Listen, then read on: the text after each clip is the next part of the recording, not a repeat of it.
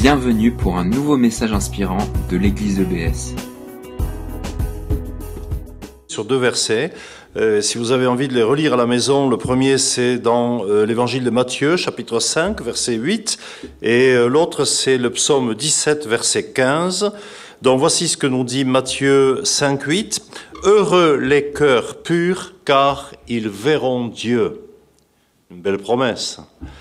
Et le psaume 17, verset 15 nous dit, Je contemplerai ta face, au réveil, je me rassasirai de ton image, parce que tu m'as justifié. Alors en introduction, donc, je, voudrais reprendre un peu ces deux versets. Le, verset de Matthieu, c'est une promesse magnifique qui, qui répond à la grande espérance chrétienne qui est de voir Dieu, de voir sa gloire.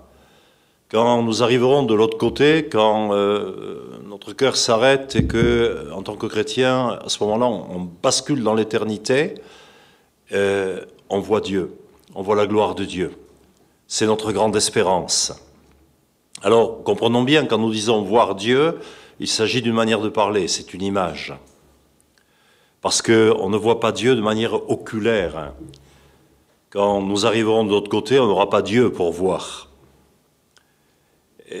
Donc quand nous disons voir Dieu, il ne s'agit pas de voir comme on voit, comme je vois, euh, comme je vous vois par exemple, hein, mais c'est une image de cette connaissance euh, directe, totale, de Dieu que nous aurons, de sa présence sans intermédiaire ni voile. Ici-bas, nous connaissons Dieu par la foi.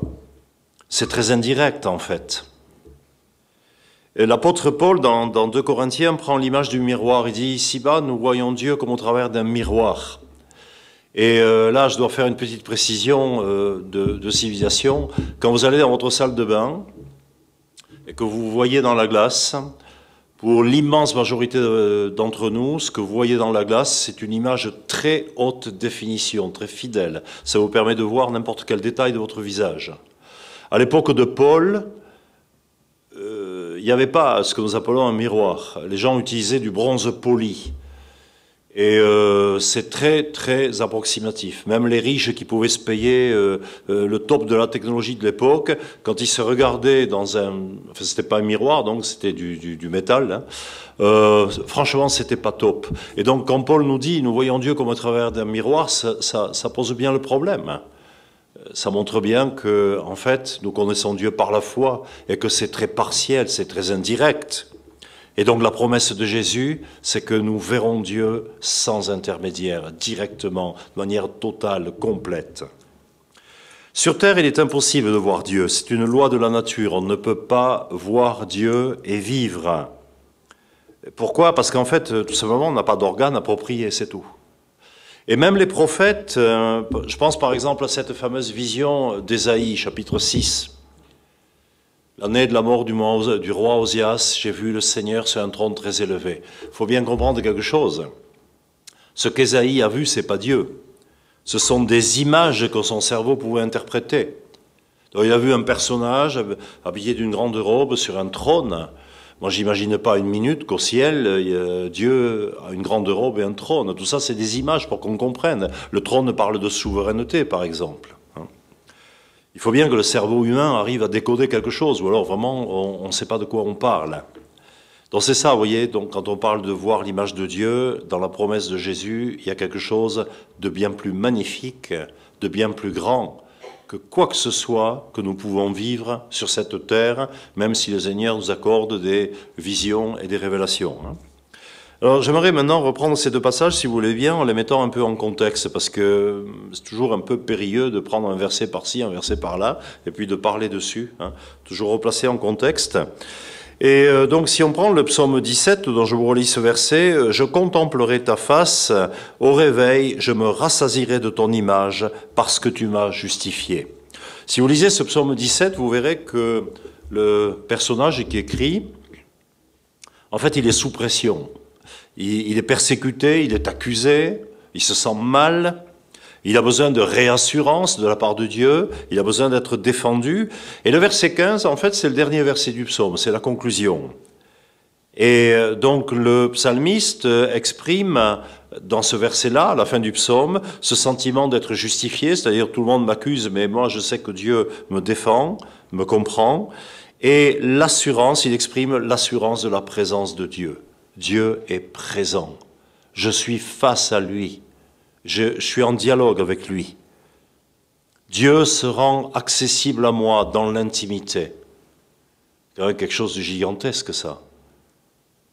Nous avons tous, au fond du cœur, je pense, un profond désir d'intimité, d'être pris tel que nous sommes, de, pouvoir communiquer sans, sans, voile, sans intermédiaire, sans phare. Alors, vous imaginez quand il s'agit de Dieu, quelque chose de géant. Hein. Et le verset 5, euh, le, pardon, de, le verset dans Matthieu 5, 8 euh, nous dit ceci, c'est une parole de Jésus, Heureux les cœurs purs, car ils verront Dieu. Et ce verset, dans les béatitudes, fait le lien donc entre la personnalité profonde et la récompense que Dieu prépare. Si je veux avoir cette récompense de voir Dieu, de me trouver face à lui, de le voir tel qu'il est, eh bien pour ça, il aura fallu que dans mon parcours terrestre, j'ai un cœur pur. C'est quoi avoir un cœur pur? Eh bien, en fait, c'est très simple. La pureté, c'est le, le, fait de ne pas être mélangé. Hein. De l'eau pure, euh, vous prenez une bouteille de, Vitel, par exemple, puisque je viens de par là-bas, et euh, vous regardez en transparence, il n'y a que de l'eau. Imaginez que dans la même bouteille, je vois des trucs qui flottent, des espèces de filaments, euh, des, machins en suspension. J'ai pas envie de boire ça. C'est pas de l'eau pure. Il y a un problème là. Elle est souillée cette eau. Je ne boirais pas ça, moi. Donc avoir un cœur pur, c'est tout simplement ne pas être mélangé. C'est refuser de vivre sur deux tableaux. On trouve des chrétiens comme ça qui veulent le meilleur du monde et le meilleur de l'éternité. Et on fait un mix, et on va au culte, on lève les mains, on dit merci Seigneur de ta grâce. Et puis je peux continuer tranquillement à vivre bourgeoisement ma petite vie de péché. Attends, c'est pas ça la vie chrétienne. Hein? C'est pas ça? La vie chrétienne, c'est le fait d'avoir une unité intérieure qui est autour d'un axe de vie qui est de glorifier Dieu. C'est-à-dire le cœur pur, c'est avoir un cœur tout entier pour Dieu, tel que l'avait par exemple le roi David.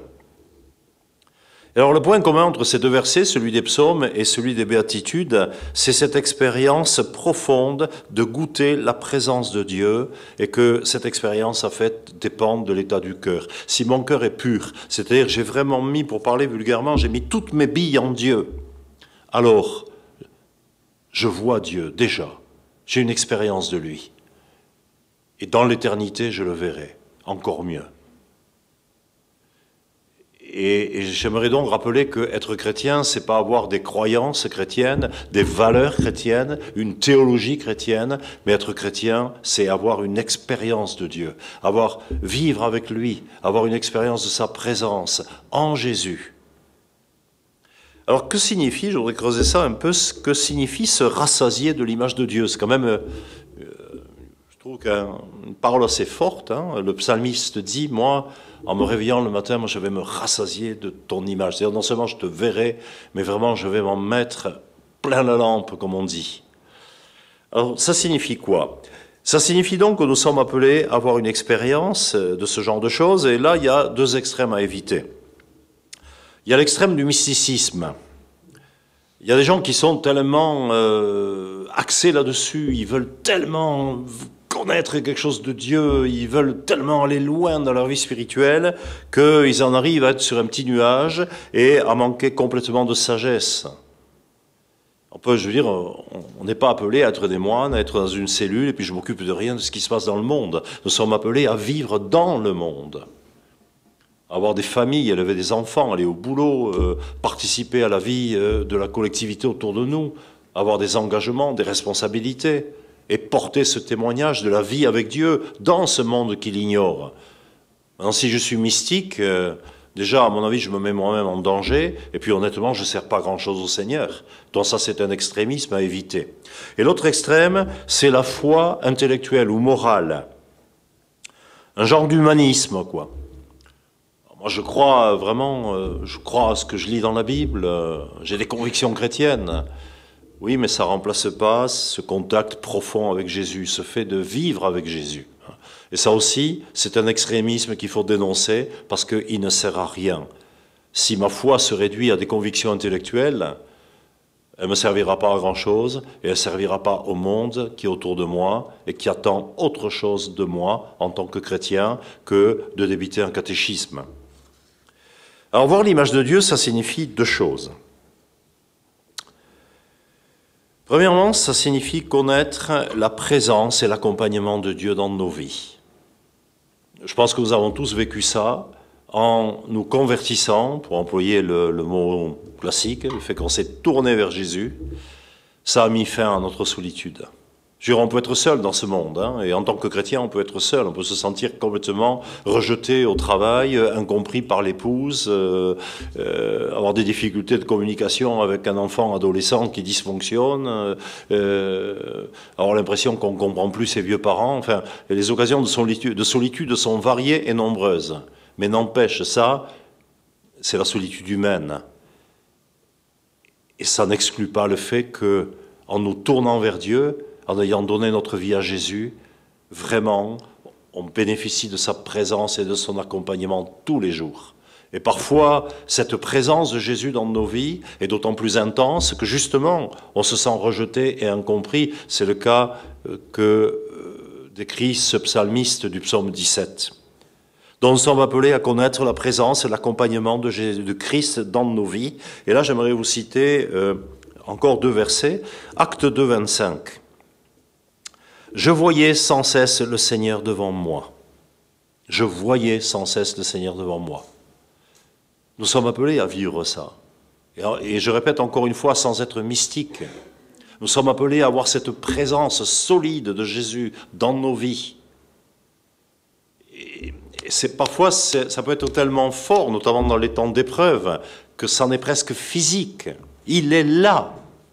Il est là dans nos cultes quand nous nous rassemblons mais il est là aussi dans nos vies personnelles, quand nous mettons à part un moment avec lui. Il est là quand je suis au volant de ma voiture et que je n'ai pas le temps de penser à lui parce que je surveille le trafic. Il est là quand je suis devant mon ordinateur sur un travail compliqué et j'ai pas du tout le temps de penser à lui parce que mon cerveau est, est occupé par ce que je fais, mais il est là quand même.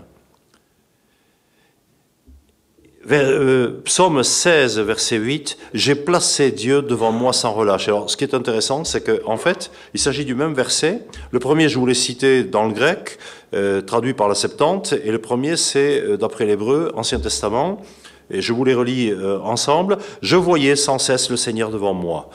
ça, c'est ce que nous dit le livre des Actes par le grec, et par l'hébreu, le psaume nous dit, j'ai placé devant moi Dieu sans relâche voyez la dimension, là, c'est intéressant de voir, il s'agit des deux côtés d'une même pièce.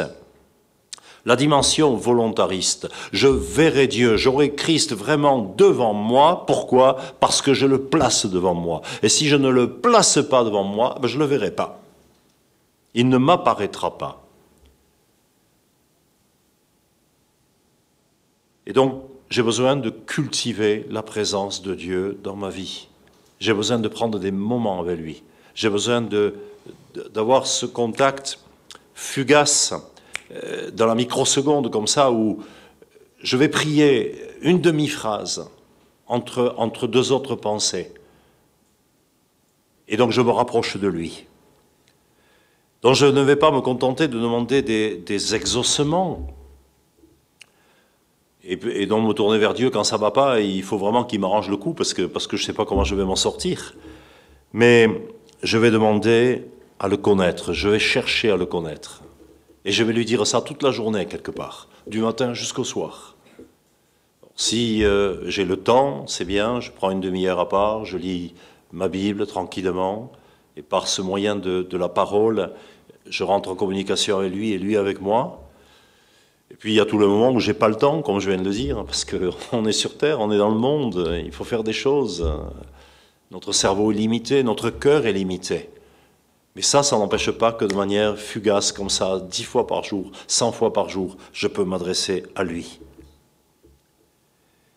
Et là, il va se passer quelque chose, je vais lui demander d'être transformé, d'être changé en conformité à sa personne. Et je vous citais tout à l'heure l'image du miroir que, dont Paul nous parle hein, euh, dans 2 Corinthiens. Il dit voilà, notre connaissance de Dieu est extrêmement indirecte. quoi. C'est comme voir Dieu, c'est comme voir quelqu'un au travers d'un miroir. Bon, ce qu'on voit, c'est un genre de reflet plus ou moins fidèle. Mais Paul nous dit quand même quelque chose de génial, même cet instrument qui est tellement grossier quelque part, tellement inadéquat. Et alors il faut savoir que miroir, euh, ça renvoie à intuition. Nous connaissons Dieu par l'intuition. Je connais Jésus par l'intuition. Pas par l'intellect, mais par l'intuition. Et, dans ce rapport avec lui, où je l'interroge constamment, mais qu'est-ce que tu veux de moi? Mais qu'est-ce que tu veux de moi? Pourquoi tu m'as mis sur cette terre? Quel est mon travail? Quelle est ma mission? Et quelle est ma mission aujourd'hui, maintenant? Qu'est-ce que tu attends de moi dans les heures qui viennent? Qui vais-je rencontrer? Avec qui je vais être en relation, qu'est-ce que je peux apporter? Et je suis là donc avec ma, mon intelligence tellement limitée, mon petit miroir que j'essaie d'orienter là pour capter quelque chose. Et Paul nous dit quelque chose d'absolument extraordinaire. Il nous dit, nous qui sommes là euh, à nous battre pour essayer de comprendre, pour essayer de voir, en fait, nous sommes transformés en la même image. On est transformés en la même image le peu que j'ai compris de Jésus, le peu que je peux saisir de lui maintenant,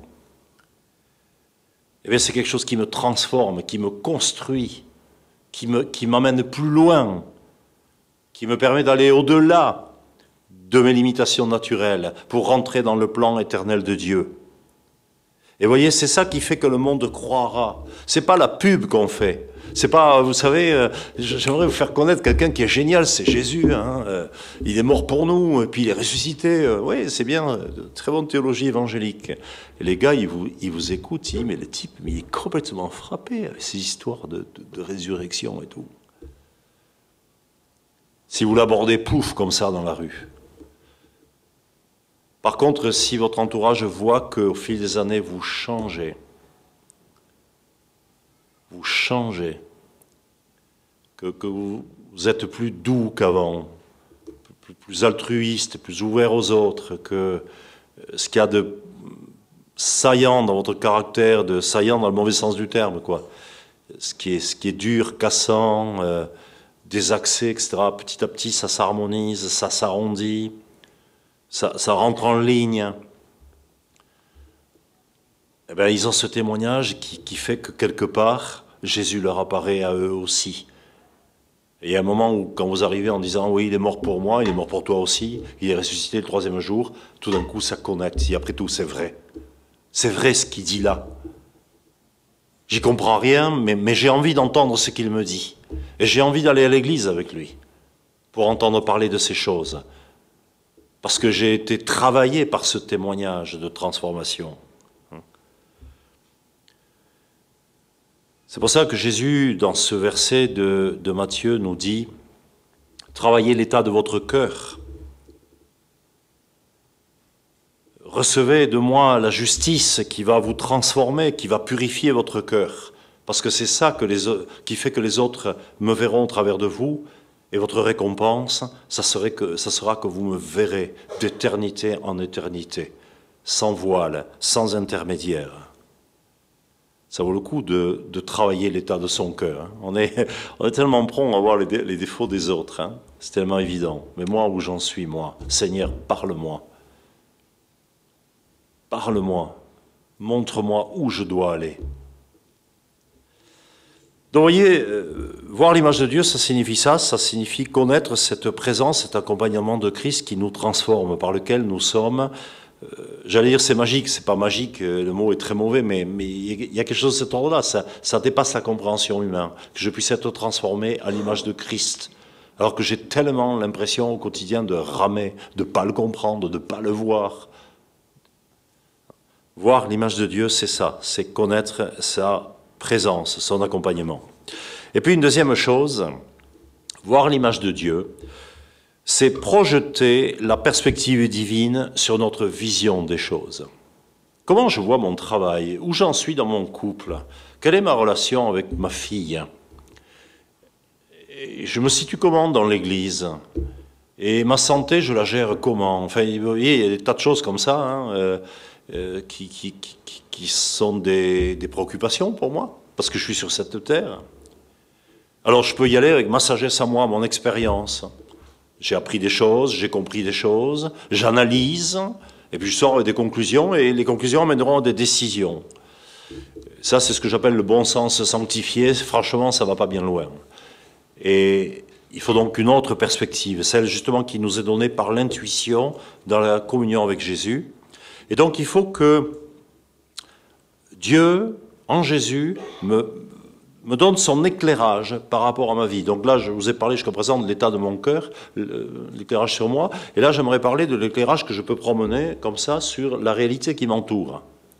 J'aimerais prendre deux, deux, images empruntées au monde de la technologie moderne pour vous faire comprendre ce que je veux dire.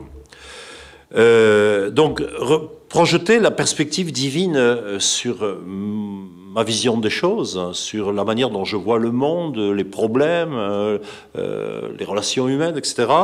C'est donc recevoir la direction divine, pour employer le mot évangélique, et je prendrais l'image du GPS.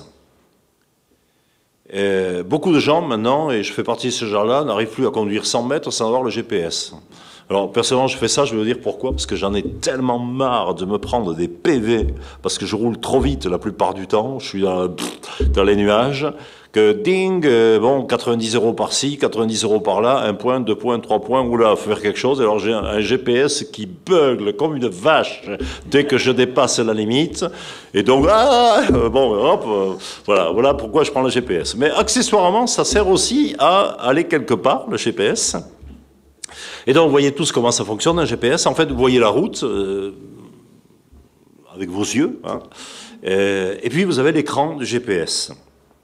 Et le GPS vous dit des choses, vous montre des choses que vous ne voyez pas là. Par exemple, le GPS vous montre que euh, votre route qui paraît si droite là, eh bien, il va y avoir un virage dans 200 mètres, hein, parce qu'il vous montre hein, une courbe comme ça, alors que vos yeux, ben, vous êtes pas, vous êtes dans une configuration de terrain où le, virage, vous ne le voyez pas. Et donc, vous avez ce que vos yeux vous montrent et vous avez euh, ce qu'on pourrait appeler la réalité augmentée du GPS. Hein.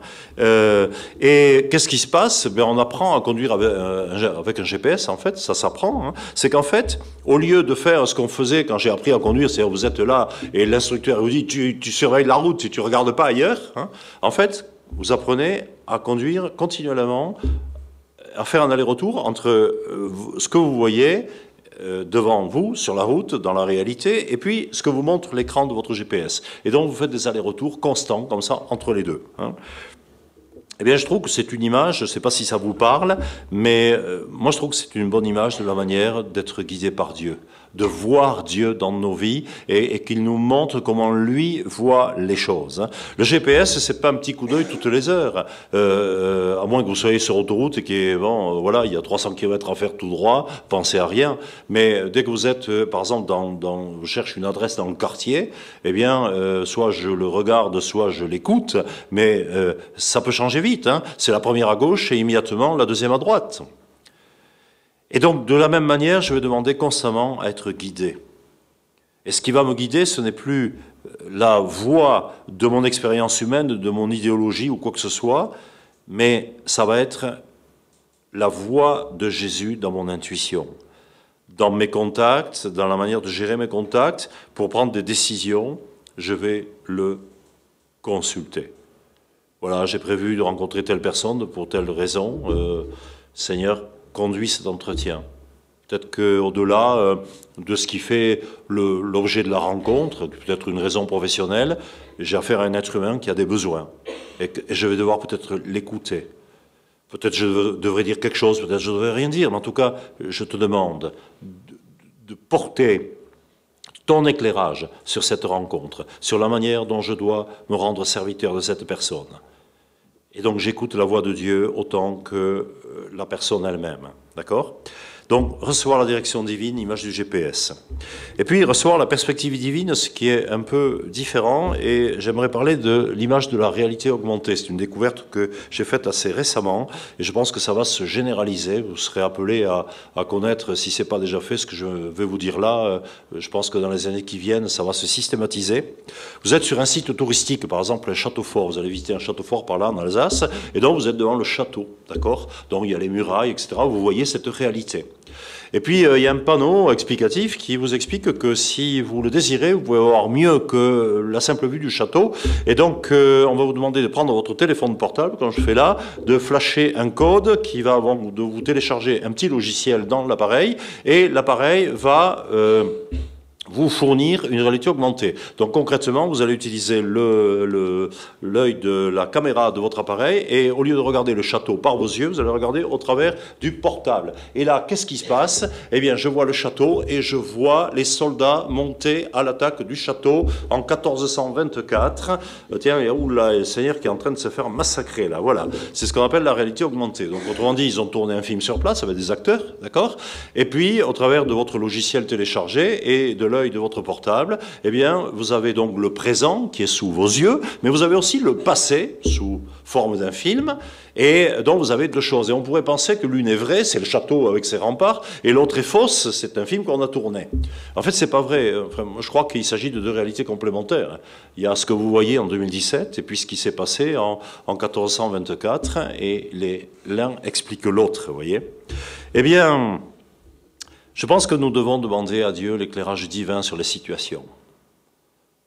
Moi, je peux vivre les choses d'une certaine manière et avoir tel type d'analyse de, ce qui se passe. Hein. Mais euh, si je veux, et en particulier dans le cadre de l'Église, dans la relation avec les frères et sœurs ou dans, dans les relations spirituelles, si je veux être euh, vraiment dans ce que Dieu me demande, mes petites analyses à moi, humaines, elles suffisent pas. J'ai besoin de voir que Dieu projette sur la situation son regard à lui, et donc ça va être vital pour l'intercession et le combat spirituel. Comment je peux prier efficacement pour une personne si je suis là avec mes petites analyses à moi? Ça marche pas, c'est trop court. J'ai vraiment besoin que Dieu me montre. Hein. Euh, et en particulier, si la situation est tendue, que, que la personne a des difficultés, que, que c'est important, qu'il y a des enjeux, j'ai vraiment besoin de recevoir dans mon intuition ce que Jésus pense de la situation. Et euh, vous avez là un exemple euh, dans la Bible, euh, je voudrais l'évoquer, j'ai oublié de marquer le passage, mais vous le retrouverez facilement. C'est dans le deuxième livre des rois, je pense. Euh, c'est cette situation où le prophète Élisée se trouve pris dans une ville avec son serviteur et euh, le roi ennemi a envoyé des troupes pour euh, le faire prisonnier. Et le serviteur, il se lève le matin et il dit ça y est, on est cerné, qu'est-ce qu'on va faire? Et Élisée, et je devine, Élisée, c'est quelqu'un de très rugueux. Hein, et donc, si on lit entre les lignes, Élisée, il est là à se dire, mais comprend que dalle, le gars. Seigneur, ouvre-lui les yeux pour qu'il voit. Il me prend la tête à rien comprendre, là. Et il est écrit, le Seigneur ouvrit les yeux du serviteur qui vit des chariots de feu tout autour. Réalité augmentée. Il voit la situation par les yeux, comme le prophète, avec les yeux de Dieu. À savoir, oui, euh, il y a des ennemis, y a, ça va pas, etc. Mais Dieu est plus grand que ça. Il a déjà préparé le chemin de sortie vers de sortie de l'épreuve. Et donc, c'est une bonne image de la réalité augmentée. À l'époque, ils n'avaient pas les logiciels et les portables, mais ils faisaient quand même pas mal non plus. Hein. Alors, euh, je, j'en arrive, euh, tant que je termine. Je ferai une dernière remarque par rapport à tout ça, c'est que cette réalité spirituelle, c'est-à-dire les choses éternelles, peut pâlir grandir selon les choix que je fais. Hein. De même que je peux décider de visiter le château, puis après tout, moi j'en ai rien à faire de la réalité augmentée. Hein. Euh, euh, L'attaque du château en 1424, c'est pas mon problème. Moi, ce que je vois, c'est les belles pierres, c'est tout. Hein. Et donc, finalement, mon portable, je peux très bien le laisser dans ma poche ou ne pas télécharger le logiciel. Et bien, de la même manière, je peux euh, avancer dans la vie en ayant plus ou moins l'éclairage de Dieu sur moi-même ou sur les situations. Ça dépend de ma proximité de lui. Je peux chercher vraiment une grande proximité avec Jésus pour essayer vraiment d'être guidé dans toute la mesure de possible, ou alors je peux bah, laisser filer un tout petit peu, avoir une vie spirituelle un peu plus superficielle, ce qui peut arriver par moment. Hein. Euh, et euh, dans ce cas, eh bien, euh, je serais plus attiré par le monde finalement et moins par les choses de Dieu. Et automatiquement, dans ma manière de me comporter, dans ma manière de réagir, dans ma manière de voir les choses, eh bien, je serais moins utile à Dieu et aux hommes que ce qu'il aurait voulu pour moi. Conclusion, Paul prie dans la lettre aux Éphésiens, c'est Éphésiens 1, 18.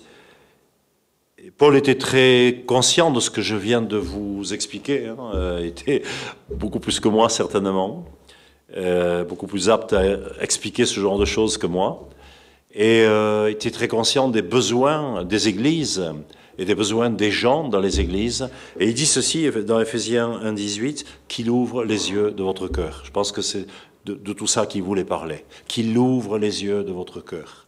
Que vous soyez pas là, euh, avoir d'une belle confession de foi, et puis ensuite à vous piloter dans la vie exactement comme si vous connaissiez pas Jésus. Que vraiment vous puissiez avoir cette réalité augmentée, cet accompagnement de Jésus, euh, cette, ce fait que vous, vous le voyez tel qu'il est, même si c'est indirect, hein, même si c'est insuffisant, et puis cette manière de recevoir de lui au quotidien, euh, espèce de coup de projecteur de réalité augmentée sur les choses que vous devez vivre. Hein. Donc c'est ma prière, c'est genre ma prière pour moi-même, c'est ma prière pour vous, et c'est ma prière pour nous tous ensemble, que le Seigneur aujourd'hui et dans les temps qui viennent ouvre les yeux de notre cœur. Amen. Voilà, que le Seigneur vous bénisse tous. Merci d'avoir écouté notre podcast. Pour plus d'informations sur l'Église EBS, rendez-vous sur le site internet www.église-ebs.com.